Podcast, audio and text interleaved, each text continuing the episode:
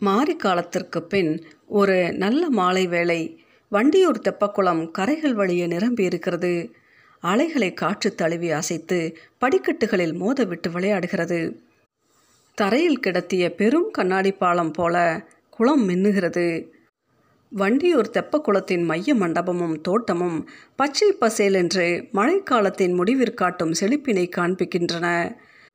பறவைகள் கூட்டையும் நேரமாகையினால் மைய மண்டபத்தில் ஒரே குரல்கள் மயமாக பறவை வகைகளின் சப்தங்கள் கீரிச்சிட்டு கொண்டிருந்தன. கரையிலிருந்து ஒரு அலங்கார படகில் ராணி மங்கம்மாள் இளைஞனான விஜயரங்க சொக்கநாதன் அலர்மேலம்மா வேறு சில பணிப்பெண்கள் ஆகியோர் ஒரு உல்லாச பயணமாக மைய மண்டபத்துக்கு சென்று கொண்டிருந்தனர். பொழுது மிகவும் மனோரமியமாயிருந்தது. அன்று அரச குடும்பத்தினர் காற்று வாங்கவும் பொழுதை சுகமாக கழிக்கவும் வந்திருப்பதை அறிந்து படகோட்டியும் படகை மெதுவாக செலுத்தி கொண்டிருந்தான். நீரில் துள்ளும் வெள்ளி நிற மீன்களைக் கண்டு திடீரென்று இருந்தார் போலிருந்து பாட்டி இந்த மீன்களை தண்ணீரிலிருந்து கரையில் எடுத்து எறிந்தால் சிறிது நேரத்தில் துளி துடித்து செத்து போய்விடும் இல்லையா? என்று குரூரமாக சிரித்துக்கொண்டே கேட்டான் விஜயரங்கன். அவன் கேள்வி அசட்டுத்தனமாகவும் அபத்தமாகவும் தோன்றியது அவளுக்கு. இந்த சுகமான மாலை வேளையில் யாரையாவது வாழ வைப்பதை பற்றி பேசு விஜயரங்கா. கொல்வதையும் துடிதுடித்து செத்துப்போவதையும் பற்றி ஏன் பேசுகிறாய்? இதெல்லாம் உனக்கு எப்போது தெரிய போகிறது? நீ பேச கற்றுக்கொள்ள வேண்டும் அப்பா இப்படியெல்லாம் பேசக்கூடாது. அப்படி இல்லை பாட்டி. நாம் வாழ வேண்டுமானால் நமக்கு இடையூறாக இருக்கும் எல்லாவற்றையும் கொன்று தொலைத்தாக வேண்டும். தங்களுக்கு சொந்தமான தண்ணீரில் சுதந்திரமாக துள்ளித் இந்த மீன்கள் உனக்கு என்னப்பா இடையூறு செய்கின்றன? இவை துள்ளி குதிப்பதால் என் மேல் தண்ணீர் தெரித்து என் பட்டு பீதாபரங்கள் நனைகின்றன. எனக்கு கோபமூட்டுகின்றன. போதும் பைத்தியக்காரனைப் போல பேசாதே. இந்த மீன்கள் உனக்கு இடையூறாய் இருக்கின்றன என்றால் கேட்பவர்கள் கைக்குட்டி சிரிப்பார்கள். அப்படி சிரிப்பவர்களை உடனே சிரசாக்கினை செய்து கொள்வேன். கொல்வதையும் அழிப்பதையும் தவிர வேறு எதையாவது பேசு. படகு மைய மண்டப கரையில் போய் நிற்கிறது. கிளி கொஞ்சம் மைய மண்டப தோட்டத்திற்குள்ளே படியேறி போகிறார்கள் அவர்கள். வானில் பிறை சந்திரன் பவனி வருகிறான். பொழுது சாய்கிறது. பாட்டி இந்த மைய மண்டப கோபுரத்தின் உச்சி வரை ஏறி பார்க்க வேண்டும். ஆசையாக இருக்கிறது. இந்த இருட்டு நேரத்தில் கோபுரத்தில் ஏறித்தான் ஆக வேண்டுமா? நான் சொன்னால் சொன்னதுதான். கட்டாயம் ஏறி பார்த்தே ஆக வேண்டும். வாதத்துக்கு மருந்துண்டு. பிடிவாதத்துக்கு மருந்து இல்லை. உன் இஷ்டப்படி செய். பத்திரமாக ஏறி போய் பார்த்துவிட்டு விரைவில் இறங்கி வந்துவிடு. என்னோடு நீயும் வர வேண்டும் பாட்டி. நாம் இரண்டு பேரும் சேர்ந்தே போகலாம். நானா? என்னால் எப்படி முடியும்? இந்த வயதான காலத்தில் இத்தனை பெரிய கோபுரத்தில் நான் எப்படியப்பா ஏற முடியும்? வந்து தான் ஆக வேண்டும். பேரன் மேல் பிரியம் இருந்தால் வா. வராவிட்டால் பிரியமில்லை என்று அர்த்தம். அருமை பேரன் என்று நீ சொல்வதெல்லாம் பொய்யா பாட்டி? ராணி மங்கம்மாள்? அவனை ஏறிட்டு பார்த்தால் பேரனின் விருப்பத்தை தட்டி கழிக்க முடியாமல் கோபுரத்தில் ஏற இசைந்தாள் அவள். பேரன் விஜயரங்கனின் ஆசையை மறுக்க முடியாத காரணத்தால் வண்டியூர் மாரியம்மன் தெப்பக்குளத்தின் கோபுரத்தில் ஏறிக்கொண்டிருந்தாலும் ராணி மங்கம்மாளுக்கு படியேறி மேலே செல்வது களைப்பாகத்தான் இருந்தது. பாதி கோபுரம் ஏறிக்கொண்டிருக்கும் பொழுதே இங்கிருந்து ஒருவரை கீழே தள்ளினால் உயிர் பிழைக்க முடியுமா பாட்டி? என்று முன்போலவே சிரித்தபடி கேட்டான் பேரன். ராணி மங்கம்மாள் மூச்சு இறைக்க நின்று ஆஸ்வாசப்படுத்தி கொண்டபடி அவனுக்கு புத்திமதி சொன்னாள் மேலே போக போக எண்ணங்கள் உயர்ந்தனவாக அமைய வேண்டும் அப்பா. மேலே இருந்து யாரை கீழே தள்ளிவிடலாம் என்று நினைப்பதை விட கீழே இருக்கிற யாரை மேலே அழைத்து உயர்த்தி கொள்ளலாம் என்று நினைத்து பழக வேண்டும். அப்படி பழகலாம் பாட்டி. ஆனால் கீழே இருக்கிற ஒருவரை மேலே வரவழைக்க நேரமும் சிரமமும் அதிகம். மேலே இருக்கிற ஒருவரை கீழே தள்ளிவிட அரை நொடி கூட போதுமானது. அற்பர்களுக்குத்தான் அப்படி தோன்றும் விஜயரங்கா. நீ அற்பனாகிவிடக்கூடாது. பெருந்தன்மையானவனாக வளர்ந்து உருவாக வேண்டும். பெருந்தன்மை உள்ளவன் கீழே இருந்து சிரமப்படுகிறவனை மேலே கொண்டு வருவதற்கு முயல்வானே அன்றி மேலே இருப்பவனை கீழே தள்ளிவிட்டு மகிழ ஒருபோதும் முயலமாட்டான். பாட்டி எனக்கு பெருந்தன்மை கிடையாது. வேண்டவும் வேண்டாம். அவன் இதை சொல்லும் பொழுது அவர்கள் கோபுரத்தின் உச்சிக்கு வந்திருந்தார்கள். மேலே வானில் பிறை நிலவு தெரிந்தது. நட்சத்திரங்கள் கண் சிமிட்டி கொண்டிருந்தன. காற்று இதமாக வீசியது. மெல்ல மெல்ல இருட்டி கொண்டு வந்தது. குபீர் என்று அவள் மேல் பாய்ந்து கீழே தள்ளிவிட முயன்றான் விஜயரங்கன். விளையாடாதே விஜயரங்கா விளையாட்டு வினையாகிவிடும். இது விளையாட்டு இல்லை பாட்டி. உங்களை இங்கு அழைத்து வந்ததே இதற்குத்தான் என்று சொல்லியபடியே பலம் கொண்ட மட்டும் முயன்று மறுபடியும் அவளை கீழே தள்ள முயன்றான் விஜயரங்கன். அவன் முகத்தில் இருந்த குரூரத்தையும் கொலை வெறியையும் பார்த்து திடுக்கிட்ட ராணி மங்கம்மாள் பதறிப்போனாள். அவனுக்கு பைத்தியம் பிடித்து விட்டதா?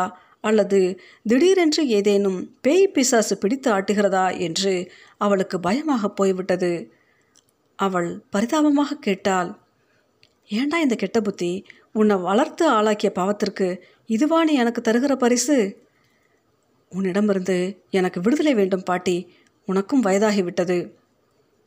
துரோகி நிஜமாகவே என்னை கீழே பிடித்து தள்ளுகிறாயே பாவி. நான் உனக்கு என்னடா கெடுதல் செய்தேன்? வளர்த்தக்கடா மார்பில் பாய்வது போல் இப்படி?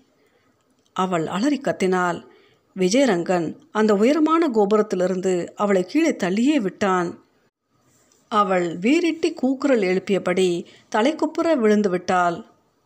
கண்ட கனவை அலர்மேல் அம்மாவிடம் கூட சொல்வதற்கு துணிவு வரவில்லை அவளுக்கு. கட்டிலிலிருந்து புரண்டு விழுந்ததில் உடம்பு வேறு வலித்தது. தூக்க கறக்கத்தில் கட்டிலிலிருந்து புரண்டு விழுகிற அளவு அவள் ஒரு நாளும் அவ்வளவு அயர்ந்து உறங்கினதே இல்லை. இன்று அந்த அளவு அயர்ந்து விட்டோம் என்கிற நினைப்பே அவளுக்கு நாணத்தை அளித்தது. விடுவதற்கு இன்னும் சில நாளிகைகளே இருந்தன. அவளுக்கு உறக்கம் கலைந்து விட்டது. மறுபடியும் உறங்கினால் எங்கே கெட்ட கனவு தொடருமோ என்ற அச்சமும் தயக்கமும் வேறு தடுத்தன. ராணியே உறங்காமல் இருந்ததால் அலர்மேல் அம்மாளும் அவள் காலடியில் குத்த வைத்து உட்கார்ந்து கொண்டாள்.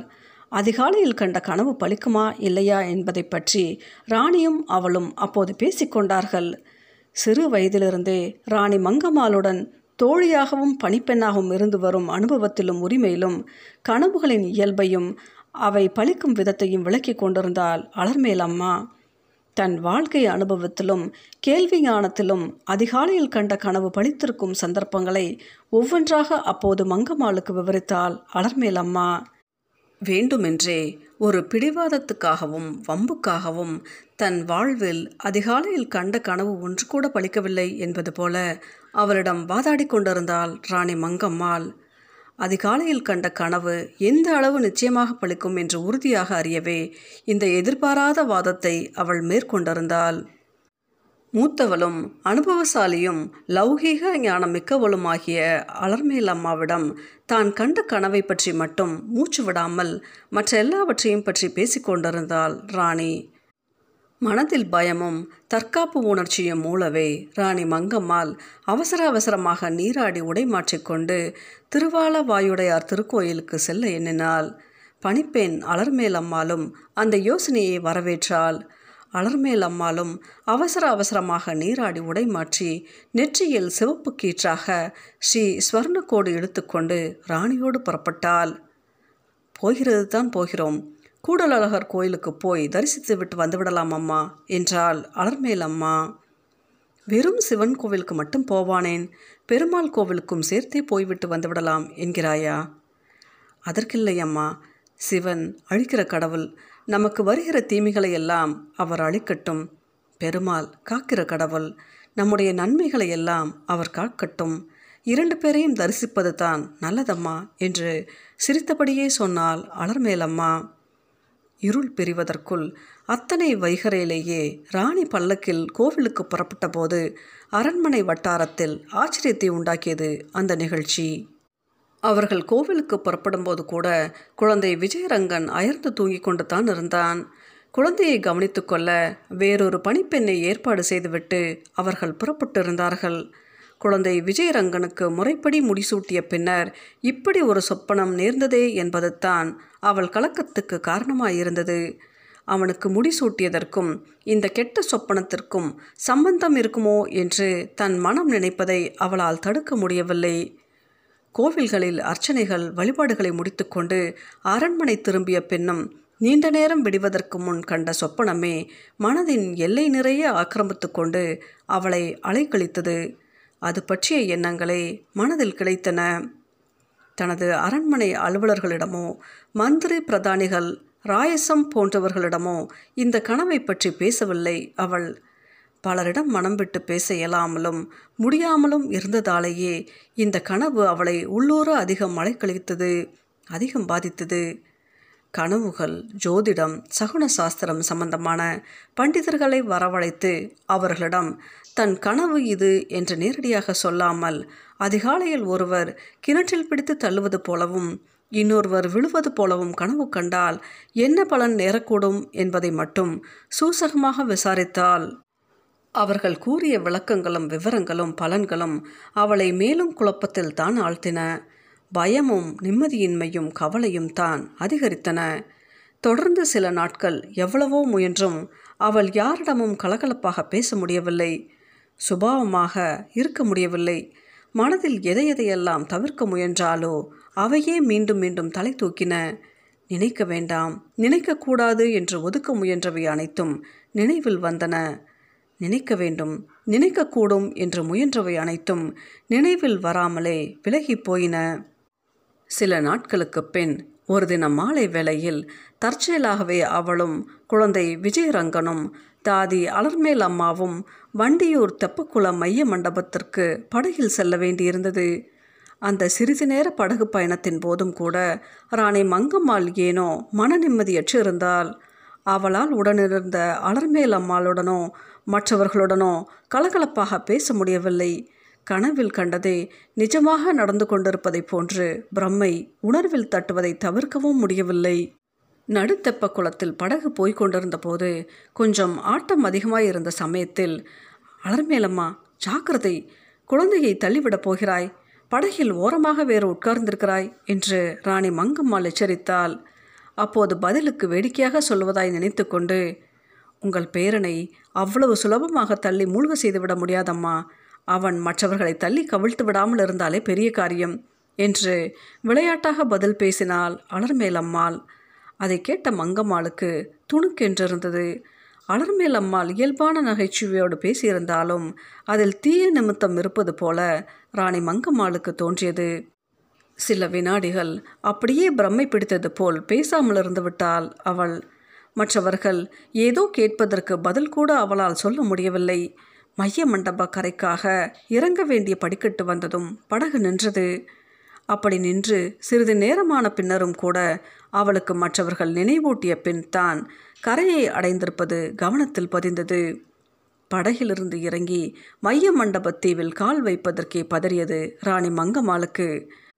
குழந்தையை கீழேயே வைத்து கொண்டிருந்து சுற்றி காட்டு போதும் மைய மண்டப கோபுரத்துக்கெல்லாம் கொண்டு போக வேண்டாம் என்று மங்கம்மாள் அலர்மேல் அம்மாளை எச்சரித்து வைத்தாள். என்ன காரணத்தால்? ராணி அன்று அவ்வளவு அதிக எச்சரிக்கை எடுத்துக்கொள்கிறாள் என்பதை அறிய முடியாமல் அலர்மேல் அம்மாளும் மற்றவர்களும் வியப்படைந்தார்கள். வழக்கமாக அந்த தெப்பக்குளத்திற்கு வரும்போதெல்லாம் மைய மண்டப கோபுரத்தில் உச்சி வரை ஏறி மதுரை நகரையும் கோவில்களையும் கோபுரங்களையும் ஒரு சேர காண முடிந்த வாய்ப்பையும் வசதியையும் இழக்காத ராணி இம்முறை ஏன் கோபுரத்தில் கண்டிப்பாக ஏறக்கூடாது என்கிறாள் என்பது அவர்களுக்கு புரியாத மர்மமாகவே இருந்தது. பொழுது சாய்ந்து இருட்டுகிற வரை அவர்கள் தெப்பக்குளத்தின் மைய மண்டபத்திலேயே இருந்துவிட்டு திரும்பியிருந்தார்கள். அந்த அழகிய நீராழி மண்டபத்திற்கு வருவதற்கும் அது அமைந்த தீவிலிருந்து சுகமான மாலை காற்றை அனுபவிப்பதற்கும் எப்போதுமே அதிக ஆர்வம் காட்டும் ராணி. ஏன் இம்முறை நிம்மதியற்று போய் அங்கு நேரத்தை கழித்தாள் என்பதையும் யாராலும் விளங்கிக் கொள்ள முடியவில்லை. எல்லோரும் அரண்மனைக்கு திரும்பிய பின்னரும் கூட அந்த நிலையே நீடித்தது. திடீரென்று ராணியின் மனதில் என்ன நேர்ந்துவிட்டது என்பது யாருக்குமே புரியாத புதிராக இருந்தது. தெப்பக்குளத்திலிருந்து திரும்பிய பின் ரா போஜனத்திற்காக அவள் செல்வதற்கு முன் முற்றிலும் எதிர்பாராத விதமாக ராயசமும் பிற பிரதானிகளும் அவசர அவசரமாக ராணி மங்கம்மாளை சந்திக்க வந்தனர். காரியம் ஏதோ மிக மிக அவசரமானதாகவும் முக்கியமானதாகவும் இருக்க வேண்டுமென்று தோன்றியது அவளுக்கு. சில நாட்களுக்கு முன் ஓரிரவு வைகரை வேளையில் கண்ட கெட்ட சொப்பனத்தின் விளைவாக ஏதேனும் கெடுதல் புதிதாக வந்திருக்குமோ என்ற தயக்கத்துடனேயே அவள் அவர்களை எதிர்கொண்டாள். ராயசத்தை கேட்டாள் விளக்கு வைக்கிற நேரத்திற்கு தேடி வந்திருக்கிறீர்கள்? காரியம் மிக மிக அவசரமானதாகவும் முக்கியமானதாகவும் இருக்க வேண்டும் என்று தோன்றுகிறது. உங்கள் அனுமானம் ஒரு சிறிதும் தவறில்லை மகாராணி. காரியம் என்னவென்று இன்னும் நீங்கள் வாய்விட்டு சொல்லவில்லையே. சொல்லத்தானே வந்திருக்கிறோம் மகாராணி. நாடு பிடிக்கும் பேராசையால் மைசூர் மன்னன் சிக்க தேவராயன் மோசம் செய்துவிட்டான். என்ன நடந்துவிட்டது? வந்தவர்கள் பதில் சொல்வதற்கு ஓரிரு கணங்கள் தயங்கினார் போலப்பட்டது. அதற்குள் ராணி மங்கம்மாளின் மனதில் இருந்த குழப்பம் அதிகமாகி வளர்ந்தது. மதுரை பெருநாட்டை சேர்ந்தவையும் அப்போது ராணி மங்கம்மாளின் ஆட்சிக்குட்பட்டிருந்தவையுமான சேலம் கோயம்புத்தூர் பகுதிகளை கவனித்து கொண்டிருந்த சிற்றரசர்களை மெல்ல மெல்ல அடக்கி தன் வசப்படுத்தி கொண்டு அப்பகுதிகளின் மூலமாக படையெடுத்து திருசிரபுரத்தை முற்றுகையிட்டிருந்தன மைசூர் படைகள். எதிர்பாராத அபாயமாக இது நேர்ந்திருந்தது. அப்போது மைசூர் அரசன் சிக்கதேவராயனின் படைத்தலைவர்களில் மிகவும் சாமர்த்தியசாலியான குமரையாவின் தலைமையில் இந்த படையெடுப்பு நடந்திருக்கிறது. வடக்கே மைசூரிலிருந்து வழிநெடுகிலும் உள்ள சிற்றரசர்களின் ஒத்துழைப்போடு படையெடுப்பு நடந்ததன் காரணமாக மிகவும் ரகசியமாகவே எல்லா காரியங்களும் முடிந்திருந்தன. குமரையாவும் அவனது படைகளும் திருசிரப்புறம் வந்து கோட்டையை வளைத்து கொண்டு முற்றுகையிடுகிற வரை அந்த படையெடுப்பு தகவல் பரம ரகசியமாக வைக்கப்பட்டிருந்தது. ராயசமும் மற்றவர்களும் அந்த தகவலை தன்னிடம் வந்து கூறிய போது ராணி மங்கம்மாளுக்கு ஓரிரு கணங்கள் அதிர்ச்சியாகத்தான் இருந்தது மங்கம்மாள் அவர்களை வினவினால் இப்படி பழகாத தூரம் படை நடத்தி வந்து குமரையாவும் அவன் படை வீரர்களும் திருசிரபுரத்தை பிடிக்கிற வரை நம் ஒற்றர்களும் ராஜதந்திரிகளும் தூங்கிக் கொண்டாயிருந்தார்கள் வழிநெடுகிலும் உள்ள சிற்றரசர்களின் ஒத்துழைப்போடு குமரையாவும் அவனுடைய ஆட்களும் திவ்ய தேச யாத்திரை செல்லும் தேசாந்திரிகளைப் போல முன்னேறி வந்துவிட்டார்கள் இளவரசரும் சின்னராணி முத்தமாலும் அடுத்தடுத்து காலமான துயரத்தினாலும் கவலையாலும் நாம் தளர்ந்திருந்தோம். திருசிரபுரத்திலிருந்து மதுரைக்கு வேறு வந்துவிட்டோம். இப்படி நடக்கும் என்று நான் எதிர்பார்க்கவில்லை. சில சமயங்களில் எதிர்பார்த்தபடி நடப்பதில்லை. எதிர்பாராத ஏதாவது நடந்து விடுகிறது மகாராணி. எதிர்பார்க்க முடிந்த அபாயங்களுக்கு ஆயத்தமாக இருக்க வேண்டியதோடு எதிர்பாராத அபாயங்களுக்கும் ஆயத்தமாக இருக்க வேண்டியது என் கடமை. உண்மைதான் மகாராணி. திருசிரபுரம் கோட்டையை வளைத்து வெற்றி கொள்ளாமல் மைசூருக்கு திரும்ப மாட்டேன் என்று சிக்கதேவராயனிடம் சூளுரை கூறிய பின்பே குமரையா படைகளோடு புறப்பட்டிருக்கிறான் என்கிறார்கள். எப்படியோ இது நேர்ந்து விட்டது. சமாளித்தாக வேண்டும். பேசி கொண்டிருக்கவோ திட்டமிட்டு கொண்டிருக்கவோ நேரமில்லை. உடன் முற்றுகையை எதிர்த்து போரிட வேண்டும் என்றாள் ராணி மங்கம்மாள். மதுரையிலிருந்தும் மற்ற இடங்களிலிருந்தும் படைகள் ஆயத்தமாயின. படைத்தலைவர்கள் போர்க்கோளம் பூண்டனர். படைகள் திருசிரபுரம் நோக்கி விரைந்தன. நல்ல வேளையாக ராணி மங்கம்மாளின் நல்வினை வயத்தால் மலை போல வந்த துயரம் பனி போல நீங்கிற்று. குமரையா படைகளுடன் திருசிரபுரத்தை பிடிக்க வந்த சமயத்தில் மைசூரை மராத்தியர்கள் எதிர்பாராத விதமாக தாக்கவே குமரையாவும் அவனுடன் வந்த பெரும் படையினரும் உடனே மைசூருக்கு திரும்ப வேண்டியிருந்தது. மைசூருக்கு திரும்பாத எஞ்சிய வீரர்களை திருசிரபுரம் கோட்டையில் இருந்தவர்களை அடித்து துரத்திவிட்டார்கள்.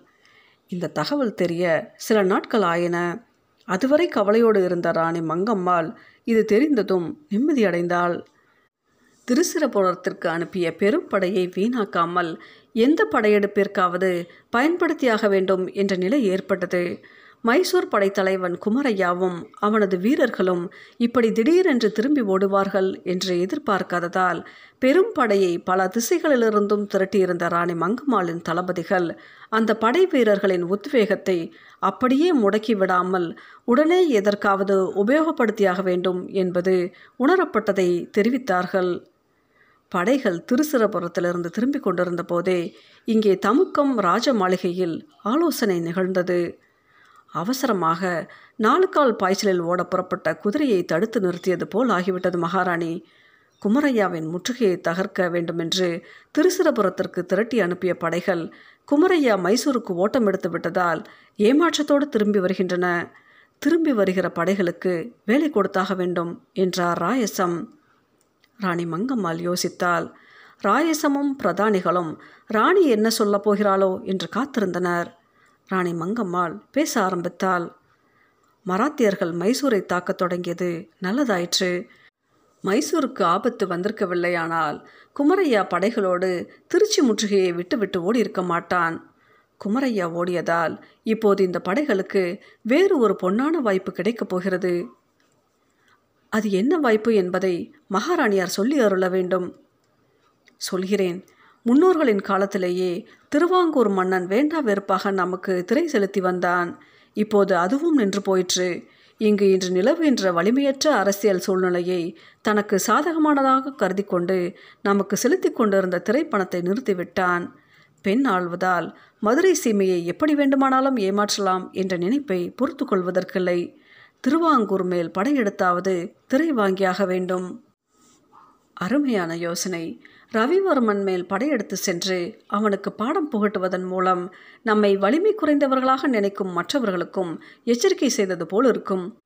இந்த படையெடுப்பு யோசனை சமயோசிதமானது. சமயோசிதமானது மட்டுமில்லை ராஜதந்திரம் நிறைந்தது. இதை பார்த்த பின்பாவது மைசூரை ஆளும் சிக்கதேவராயனுக்கும் திருசிரபுரம் கோட்டையை பிடிக்கும் பேராசை தோன்றாமல் இருக்கட்டும்.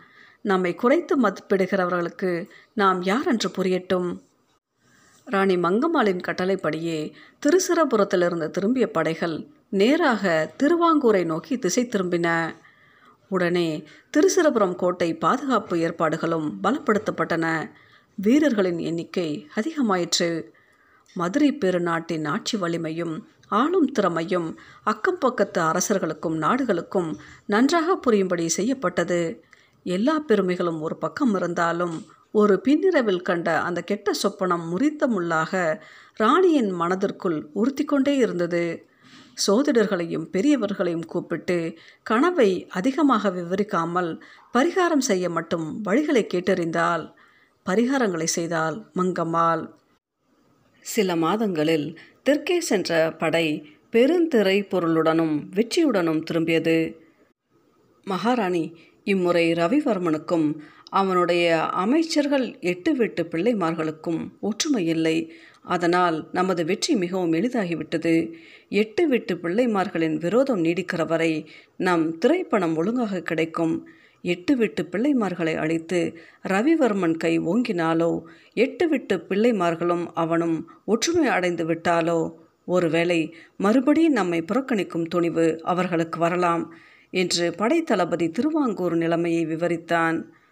மங்கம்மாள் தன் காலத்தில் மதுரை பெருநாட்டுக்கு திரைப்பணம் செலுத்தாத மறவர்களை பற்றி நினைத்தபோது கிழவன் சேதுபதி முதலில் நினைவுக்கு வந்தார். மறவர் நாட்டை சுயாதீனமாக ஆளத் தொடங்கியிருந்தார். அவர் சேதுபதி மேல் படையெடுப்பதை விட முதலில் ஓர் எச்சரிக்கை ஓலை அனுப்பி பார்க்கலாம் என்று ராணி மங்கம்மாள் நினைத்தாள். ராயசத்தையும் பிரதானியையும் கலந்து பேசி ஒரு எச்சரிக்கை கடிதம் அனுப்பினாள். சேதுபதியிடமிருந்து சில நாட்களில் ஒரு தூதன் மூலம் வாய் வார்த்தையாக பதில் கிடைத்தது. மன்னர் சேதுபதி விரைவில் கூடல் மாநகருக்கு வருவார். அப்போது தங்களை கண்டு பேசுவார். தான் எழுதி அனுப்பிய ஓலையை மதித்து பதில் ஓலை கூட எழுதி அனுப்பாமல் சேதுபதி தட்டி கடிப்பது புரிந்தது. சேதுபதி மதுரை நாட்டையோ மங்கம்மாளின் ஆட்சியையோ லட்சியம் செய்ததாகவே தெரியவில்லை. படையெடுக்கலாம் என்றால் சேதுபதி விஷயத்தில் சிறிதும் அவசரப்படக்கூடாது என்று ராயசமும் பிரதானிகளும் எச்சரித்திருந்தனர். பழைய உதாரணங்களை எடுத்து காட்டினர். சொல்லி அனுப்பியபடி சில நாட்களில் சேதுபதி மதுரைக்கு வந்தார். அங்கேற்கண்ணமையை தரிசனம் செய்து மகிழ்ந்தார். பின் தன் பரிவாரங்கள் புடைசூழ ஒரு பேரரசன் மற்றொரு பேரரசியை சந்திப்பது போல வந்து ராணி மங்கம்மாளை சந்தித்தார். அப்போது ராணி மங்கம்மாளோடு ராயசமும் பிரதானிகளும் உடனிருந்தனர். சேதுபதி வழக்கம் போல் பழகினார். எனினும் அதில் ராஜதந்திரம் இருந்தது அழுத்தம் இருந்தது பணிவது போல் பணியாமை இருந்தது. மதுரை நாட்டுக்கு தான் எந்த விதத்திலும் கட்டுப்பட்டிருப்பதாகவோ திரைப்பணம் செலுத்த வேண்டிய கடமை இருப்பதாகவோ காட்டிக்கொள்ளாமல் உரையாடினார் அவர். மீனாட்சியையும் சொக்கரையும் தரிசித்து அதிக நாளாயிற்று அம்மா தரிசித்து விட்டு போகலாம் என்று வந்தேன். இந்த வயதான காலத்தில் இப்படி பிரயாணங்கள் உங்களுக்கு ஒத்துக்கொள்கிறதா? உங்களைப் போல் யாராவது இப்படி நினைவூட்டி பேசினால்தான் எனக்கு வயதாகி இருப்பதே தெரிகிறது. என்னை பொறுத்தவரை என் வயதே எனக்கு நினைவில் இருப்பதில்லை வயது ஒன்று தானா உங்களுக்கு பல விஷயங்கள் மறந்து விடுகின்றன. நினைவே இருப்பதில்லை. எனக்கா? நான் சிலவற்றை மறப்பதில்லை. சிலவற்றை நினைப்பதே இல்லை. நினைப்பதும் மறப்பதும் என்னை மீறி எனக்குள் நடக்காது. கிழவன் சேதுபதியின் பதிலில் உறுதியும் உரமும் உள்ளடங்கிய ஆத்திரமும் ஒலித்தன. எப்படி முயன்றும் தன் மனத்தாங்களை அந்த கிழட்டு சிங்கத்திடம் தெரிவிக்க முடியவில்லையே என்று தவித்தாள் அவள். ராணி மங்கம்மாள் திரைப்பணத்தை நினைவூட்டி ஜாடை மாடையாக பேசிய எந்த பேச்சுக்குமே பிடி கொடுக்காமல் பேசினார் சேதுபதி. புரிந்து கொண்டே அதை சாதுரியமாக தவிர்த்தார். உங்கள் மனதில் பல குழப்பங்கள் இருப்பது தெரிகிறது. ஒருமுறை புறப்பட்டு வந்து சேது ஸ்நானம் செய்து ராமேஸ்வர தரிசனம் பண்ணினால் எல்லாம் சரியாகிவிடும். சேது நாட்டின் அரசன் என்ற முறையில் உங்களை அழைப்பதில் மகிழ்கிறேன் என்று தன்னுடைய சுயாதீனத்தை மறைமுகமாக வற்புறுத்தியே பேசிக்கொண்டிருந்தார் சேதுபதி. ஆயிரம் இருந்தாலும் விருந்தினராக வந்திருக்கும் ஒரு முதியவரிடம் எப்படி கண்டிப்பாக கடிந்து பேசுவது என்று புரியாமல் திணறினார்கள். மங்கம்மாளும் ராயசமும். ஆனால் சேதுபதி எதற்கும் திணறவோ திகைக்கவோ செய்யாமல் நிதானமாகவே பேசினார் பழகினார். திரை கேட்கும் நாட்டு மகாராணியிடம் திரை தர மறுக்கும் உறுதியுடன் அதை இனிமையான உபசாரம் பூசிய மாற்று வார்த்தைகளால் மெல்ல மெல்ல சொல்லிக் கொண்டிருந்தார் கிழவன் சேதுபதி.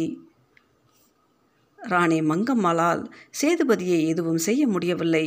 அசைக்க முடியாத கருங்கல்லாக இருந்துவிட்டார் அவர். ராணி மங்கம்மாளிடம் அடங்கி கப்பம் கட்டாததால் தான் தவறு செய்கிறோம் என்கிற உணர்வே சேதுபதியிடம் இல்லை இயல்பாக தான் இருக்க வேண்டிய நிலையே கப்பம் கட்டாமல் இருப்பது தான் என்பது போல வாளாயிருந்தார் அவர். அவரை நிர்பந்தப்படுத்தவோ ராணி மங்கம்மாளின் ஆட்சிக்கு தாம் கடமைப்பட்டிருப்பதாக உணர்த்தவோ முடியவில்லை. கட்டுப்பட்டிருக்கிறோம் என்பதை புரியாத ஒருவரை எப்படி கட்டுப்படுத்துவது என்று அறியாமல் திணறினாள் அவள். மங்கம்மாளின் கணவர் சொக்கநாதன் நாயக்கரின் இறுதி காலத்திலேயே ஏறக்குறைய அந்த மனநிலைக்கு வந்திருந்தார் அவர். ஆட்சி ராணி மங்கம்மாளிடமும் ரங்ககிருஷ்ணனிடமும் வந்தபோது கிழவன் சேதுபதியிடமும் அந்த உணர்வு உறுதிப்பட்டிருந்தது. ரங்ககிருஷ்ணனும் மறைந்த பின்னர் எதற்கும் யாருக்கும் கட்டுப்படாத சுதந்திர திளைப்பில் இருந்தார் அவர். ராணி மங்கம்மாள் கூப்பிட்டு அனுப்பி கட்டளைக்கு கீழ்ப்படிந்து வந்தவர் போல அல்லாமல் அரச குடும்பத்து விருந்தினர் போல சில தினங்கள் வந்து மதுரையில் தங்கிவிட்டு அப்புறம் புறப்பட்டு சென்றார் கிழவன் சேதுபதி. அவரை யாராலும் அப்போது எதுவும் செய்ய முடியவில்லை. மங்கம்மாள் மதுரை மாநகரில் தங்கியிருந்த ஆண்டுகளில் புதிதாக எதையும் சாதிக்க முடியவில்லை. மறவர் சீமையை தனி நாடாக்கி கொண்டதை தவிர வேறு வகை அத்துமீறல்களை சேதுபதி செய்யவில்லை என்பதே திருப்தியாக இருந்தது. திருவாங்கூர் மன்னன் ரவிவர்மன் கூட ஆண்டுதோறும் மதுரையிலிருந்து படைகளை அனுப்பி கொள்ளையிடப் போவது போல மிரட்டினால்தான் திரைப்பணம் கட்டுவதென்று வைத்து கொண்டிருந்தான். அவன் தானாக முன்வந்து கட்டவில்லை என்பதே ராணி மங்கம்மாளுக்கு எரிச்சல் ஊட்டியது. மதுரை படைகளை கூட அவன் மதிப்பதற்கும் கண்டு மிரள்வதற்கும் வேறு ஒரு காரணம் இருப்பதாக தோன்றியது. ரவிவர்மனது ஆட்சிக்கு அமைச்சர் முறையுடையவர்களாகிய எட்டு வீட்டு பிள்ளைமார்களின் ஓயாத விரோதத்தால் அவன் மதுரை படைகளை எதிர்க்கும் ஆற்றலின்றி இருந்தான் உள்நாட்டுக் கழகமும் அருகிலேயே உடனிருக்கும் தொல்லைகளுமே அவனை அவனது எதிரிகள் முன் வலுவிளக்க செய்திருந்தன. இந்த சூழ்நிலை மங்கம்மாளுக்கு சாதகமாயிருந்தது. எட்டு வீட்டு பிள்ளைமார்கள் அமைச்சர்கள் என்ற முறையில் தங்களுக்குள் ஒற்றுமையின்றி இருந்தனர். ரவிவர்மனை எதிர்க்கும் போது மட்டும் ஒருவித செயற்கையான ஒற்றுமை நிலவியது அவர்களிடையே. அரசனும் வலுவிழந்து போயிருந்தான். அவனை ஆட்டி படைத்த அமைச்சர்களும் ஒற்றுமை குலைந்து திரிந்தனர். இதனால் பாண்டிப்படை என அவர்களால் அழைக்கப்பட்ட மதுரை படை எப்போது படையெடுத்து வந்தாலும் அதற்கு கொண்டாட்டமாய் இருந்தது திருவாங்கூர் மக்களை கொள்ளையடிக்கவும் சூறையாடவும் முடிந்தது. பாண்டிப்படை வீரர்கள் ராணி மங்கம்மாளுக்கு கிடைக்க வேண்டிய திரைப்பணத்தையும் வாங்கினர். தங்களுக்கு வேண்டியதை அபகரித்து மகிழ்ந்தனர். நீண்ட காலமாக இப்படியே நடந்து வந்தது. திருவாங்கூருக்கு படையெடுப்பு என்றாலே வீரர்கள் மகிழ்ச்சியால் துள்ளினர். இப்படி ஆட்சி சூழ்நிலையினாலும் எல்லைப்புற சிக்கல்களாலும் ராணி மங்கம்மாள் மதுரை நகரிலும் திருச்சிரபுரத்திலுமாக மாறி மாறி இருந்து வந்தால் சில ஆண்டுகளுக்கு பின் இதே போல திருவாங்கூருக்கு அனுப்பிய மதுரை படைகள் முற்றிலும் எதிர்பாராத ஒரு சிக்கலில் மாட்டிக்கொள்ள நேர்ந்துவிட்டது. பாண்டிப்படை வீரர்கள் திருவாங்கூருக்கு போகிறார்கள் என்றால் எந்தவிதமான தொல்லையும் இல்லாமல் வெற்றியோடும் திரைப்படத்தோடும் திரும்புகிறார்கள் என்றிருந்த நிலைமை திடீரென்று மாறியது. மதுரை படைகள் கல்குளம் என்னும் தலைநகர எல்லையை அடைகிற வரை எந்த திருவாங்கூர் படை வீரனும் எதிர்க்க வரவில்லை. ஒவ்வொரு முறையும் பேருக்காவது சிறிது எதிர்ப்பு இருக்கும். அந்த எதிர்ப்பும் திருவாங்கூர் அரசின் எல்லையை படைகள் அடைந்தவுடனேயே இருக்கும். இந்த தடவை ராஜதானியின் பிரதான வாயில் வரை எதுவும் கேள்வி முறையில்லாமல் போகவே சந்தேகமாயிருந்தது. கல்குளம் கோட்டை வாயில் கதவுகள் கூட அகல திறந்து வைக்கப்பட்டிருந்தன. மதுரை படை தலைவனும் வீரர்களும் தயங்கினர். தயக்கம் எதற்கு? வருக வருக. மகிழ்ச்சியோடு வரவேற்கிறோம். மலர்ச்சியோடு வரவேற்கிறோம். இப்படி இந்த குரலை கேட்டு திகைப்புடன் பார்த்தபோது கோட்டை கதவருகே மன்னன் ரவிவர்மனை புன்னகையோடு நின்று கொண்டிருந்தான். விருந்தாட வந்த உறவினர்களை வரவேற்பது போல மதுரை படை தலைவனையும் படை வீரர்களையும் இரு கரம் நீட்டி அன்பாகவும் ஆதரவாகவும் வரவேற்றான் ரவிவர்மன். படை வீரர்களுக்கு நடந்து வந்த களைப்பு தீர உபசாரங்கள் நடந்தன. படை வீரர்கள் கோட்டைக்குள்ளேயே தங்க வைத்து கொள்ளப்பட்டார்கள். படைத்தலைவனை ரவிவர்மனே உடனழைத்து சென்று ராஜ உபசாரம் செய்தான். பெரிதாக பீடிகை போட்டுக்கொண்டு ஆரம்பித்தான். இம்முறை நீங்கள் மதுரை பெருநாட்டுக்கு சேர வேண்டிய திரைப்பொருளை பெற்று செல்ல வந்ததாக மட்டும் நினைக்காதீர்கள். மதுரை பெருநாட்டின் மேலாதிக்கத்தையும் என்னையும் பிடிக்காத சிலரை ஒழித்து கட்டவும் உங்கள் உதவி எனக்கு தேவை. என்னுடைய ஜென்ம எதிரிகளான எட்டு வீட்டு பிள்ளைமார்களை தொலைத்தாக வேண்டும். மதுரை படைத்தலைவராகிய நீங்கள் வருஷம் தவறாமல் இங்கு என்னை தேடி வந்து திரைப்பணம் வாங்கி செல்கிறீர்கள். இப்படி நேராமல் ஆண்டுதோறும் திரைப்பணமே உங்கள் இருப்பிடத்திற்கு தேடி வந்து விடும்படியாக செய்ய என்னால் முடியும். என்னை தலையெடுக்கவே விடாமல் இடையூறுகள் செய்து கொண்டிருக்கும் எட்டு வீட்டு பிள்ளைமார்களை அழிப்பதற்கு ஒத்துழைத்தீர்கள் ஆனால் நான் அதை செய்து விடுவேன். கப்பம் கட்டுகிறேன் என்று வார்த்தையையே காப்பாற்றாத நீங்கள் இந்த வார்த்தையை மட்டும் எப்படி காப்பாற்றுவீர்கள் என்பது என்ன உறுதி? உங்களை எப்படி நம்புவது? மதுரை நாட்டுக்கு கப்பம் கட்டுவது மட்டுமில்லை. நான் சொல்கிறபடி நீங்கள் ஒத்துழைத்தால் என்னுடைய அரசாட்சி எல்லைக்குட்பட்ட பகுதியில் சரிபாதி பகுதியை மதுரை பெருநாட்டுக்கு வழங்குவேன். உங்கள் வாக்குறுதியை நான் நம்புகிறேன் என்றே வைத்துக்கொள்ளுங்கள் அதற்கான உங்கள் நிபந்தனையை எப்படி நிறைவேற்றுவது? உங்கள் உதவியும் யோசனையுமின்றி எட்டு விட்டு பிள்ளைமார்களை நாங்கள் எப்படி ஒழிக்க முடியும்?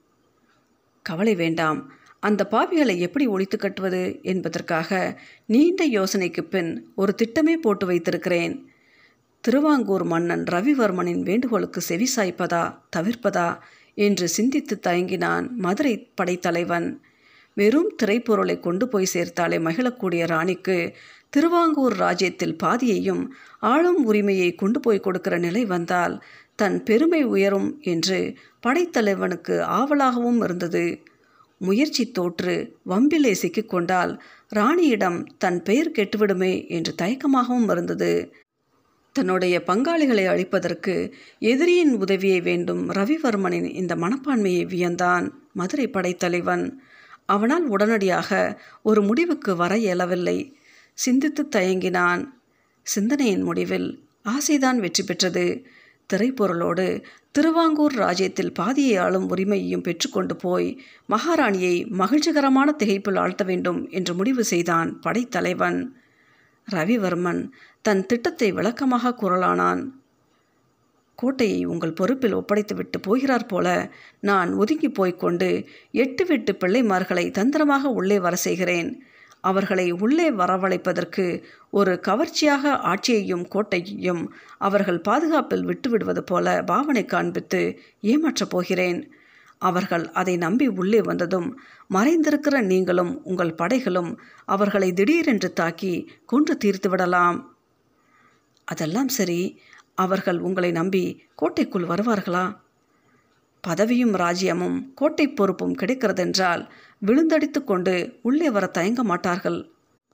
நாங்கள் திரைப்பணத்தை பெற்று முடித்துக்கொண்டு படைகளுடன் இரவோடு இரவாக மதுரைக்கு திரும்பிவிட்டதாக எட்டு விட்டு பிள்ளைமார்களிடம் முதலில் அவர்கள் நம்பும்படியாக ஒரு பொய்யை நீங்கள் சொல்ல வேண்டும். இல்லாவிட்டால் எங்களை நினைத்து பயந்து அவர்கள் கோட்டைக்குள் வர தயங்கிவிடக்கூடும். ஜாக்கிரதை. அதெல்லாம் நான் பார்த்து கொள்கிறேன். எட்டு விட்டு பிள்ளைமார்களை கூண்டோடு கோட்டைக்குள் அனுப்ப வேண்டியது என் பொறுப்பு. அவர்கள் மறுபடி கோட்டைக்குள்ளிருந்து வெளியே உயிரோடு வராமல் கூண்டோடு அழித்துவிட வேண்டியது உங்கள் பொறுப்பு என்றான் ரவிவர்மன். மதுரை படைத்தலைவன் சம்மதித்தான். திட்டமிட்டபடி எல்லாம் நடந்தன.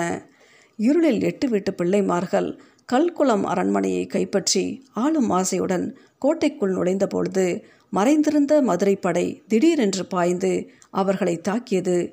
எதிர்பாராத அந்த தாக்குதலினால் அவர்கள் பதறி நிலை குலைந்தனர். எதிர்த்து தாக்குவதற்கு அவர்களிடம் ஆட்கட்டோ ஆயுத பலமோ இல்லை. மதுரை படை வீரர்கள் எட்டு வீட்டு பிள்ளைமார்களின் நாட்களில் பலரை கொன்றுவிட்டார்கள் எஞ்சிய மிக சிலர் தப்பி ஓடிவிட்டார்கள். மந்திரம் போட்டு அடக்கியது போல எட்டு வீட்டு பிள்ளைமார்களின் கொட்டம் இரவோடு இரவாக ஒடுங்கிவிட்டது. பிழைத்தவர்கள் தப்பி ஓடிவிட்டார்கள். மதுரை படை வீரர்களும் தலைவனும் வெற்றி ஆரவாரத்துடனும் மகிழ்ச்சியுடனும் கோட்டைக்குள் ரவிவர்மனை எதிர்பார்த்து காத்து கொண்டிருந்தனர். ஆனால் பொழுது விடுவதற்குள் எதிர்பார்த்தது நடக்கவில்லை. எதிர்பாராதது நடந்துவிட்டது. கோட்டைக்குள் மதுரை படை வீரர்களை வைத்துவிட்டு வெளியேறியிருந்த ரவிவர்மன் வெளியே போய் தன் நாட்களை அதிக அளவில் திரட்டியிருந்தான். வேறு விதமான ஆசை அவனுக்கு உண்டாயிற்று. தன்னிடம் செய்து கொண்ட ஒப்பந்தப்படி மதுரை படைத்தலைவனும் படைகளும் எட்டு வீட்டு பிள்ளைமார்களை அழித்து துரத்திய பின் ரவிவர்மன் மதுரை படையையும் தொலைத்துவிட்டு ஏமாற்ற எண்ணினான். மதுரை படைத்தலைவனுக்கு கொடுத்துள்ள வாக்குறுதியை காற்றிலே பறக்கவிட்டான். ஆயத்த நிலையில் இல்லாதிருந்த மதுரை படைகளை பின்னரவில் தன் நாட்களோடு திடீரென்று கோட்டைக்குள் புகுந்து தாக்கத் தொடங்கினான் ரவிவர்மன். இதை முற்றிலும் எதிர்பாராத மதுரை நாட்டு படை வீரர்களும் அவர்கள் தலைவனும் திணறிப் போனார்கள். தீட்டிய மரத்திலேயே பதம் பார்த்த கதையாக முடிந்துவிட்டது. தனது நிரந்தர எதிரியாகிய எட்டு வீட்டு பிள்ளைமார்களை தொலைத்தவுடன் அதற்கு பேருதவி புரிந்தவர்களாகிய பாண்டிப் படைகளையும் தொலைத்துவிட துணிந்திருந்தான் ரவிவர்மன். உடனே மதுரை படைகளை அழிக்காவிட்டால் கொடுத்த வாக்கின்படி அவர்களுக்கும் பாதிய ராஜ்யத்தை தர நேருமோ என்று பயந்தே ரவிவர்மன் இப்படி செய்திருந்தான். எட்டு வீட்டு பிள்ளைமார்களை அழித்த கையோடு இனி உடனே ஆயுதமேந்தி போர் புரியும் அளவு எதிரிகள் இல்லை என்ற நம்பிக்கையோடு உறங்க முற்பட்டிருந்த மதுரை படைகள் ரவிவர்மனின் திடீர் தாக்குதலை சமாளிக்க முடியாமல் புறமுதுகிட்டு ஓட நேர்ந்தது. ஓடியவர்களையும் துரத்தி கொள்ளும் அளவு கருணையற்று இருந்தான் ரவிவர்மன். பலரை ஈவு இறக்கமின்றி கொன்றும் விட்டான். ரவிவர்மனின் இந்த பச்சையான நம்பிக்கை துரோகம் அனைவரையும் அதிர்ச்சிக்குள்ளாக்கியது. கை கெட்டியது வாய்க்கு எட்டாமல் புறா முதுகிட்டு ஓடிய மதுரை படையில் சிலரே மதுரை வரை உயிரோடு திரும்பி தப்ப முடிந்தது. தப்பியவர்கள் மதுரை நகரை அடைந்ததும் ராணி மங்கம்மாள் அப்போது மதுரையில் இல்லை என்பது தெரிந்தது. ராணி விஜயரங்கனோடு பரிவாரங்களோடும் திருசிரபுரம் போயிருந்தால் செய்தியின் அவசரமும் அவசியமும் கருதி திருசிரபுரத்திற்கு தூதர்கள் விரைந்தனர். ரவிவர்மனின் நம்பிக்கை துரோகம் ராணி மங்கம்மாளிடம் தெரிவிக்கப்பட்டது. ரவிவர்மனின் துரோகம் பற்றிய இச்செய்தி அவளை அடிபட்ட புலியாக்கியது. இச்செய்தியை அவள் அறிந்தபோது நள்ளிரவு நேரத்தை பொருட்படுத்தாமல் உடனே ராயசத்தையும் பிரதானிகளையும் வரவழைத்து ஆலோசனை செய்தால் தொடர்ந்து என்ன நடவடிக்கை எடுத்து ரவிவர்மனை ஒடுக்குவது என்று அவளும் ராயசம் முதலிய பிரதானிகளும் ஒரு நிச்சயமான முடிவுக்கு வந்தனர். அதிவீர பராக்கிரமசாலியான தலவாய் நரசப்பையாவின் தலைமையில் மற்றொரு மாபெரும் படையை திருவாங்கூருக்கு அனுப்ப ஏற்பாடாயிற்று. பிறர் செய்யும் துன்பத்தை பொறுத்து கொள்ளலாம். துரோகத்தை பொறுத்து கொள்ள முடியாது. கூடாது என்று படைகளை அனுப்பும் முன் நரசப்பையாவிடம் வீர முழக்கமிட்டாள் ராணி மங்கம்மாள். படைகள் நரசப்பையாவின் தலைமையில் திருசிரபுரத்திலிருந்து தெற்கே புயலென பாய்ந்து புறப்பட்டன. நம்பிக்கை துரோகத்தை எதிர்த்து இரவு பகல் பாராது ராணி மங்கம்மாள் நடத்திய ஆலோசனையால் எதிர்பாராத அபவாதம் ஒன்று மெல்ல மெல்ல புகைந்தது. ராணி அதை பொருட்படுத்தவோ பெரிதுபடுத்தவோ விரும்பவில்லை. ஆனால் வாய்ப்பு கிடைக்கும் பொழுது உலகம் எப்படிப்பட்டவரை வேண்டுமானாலும் அபவாதத்தில் சிக்க வைத்துவிடும் என்பது மட்டும் அதனால் அப்போது அவளுக்கு நன்றாக புரிந்தது.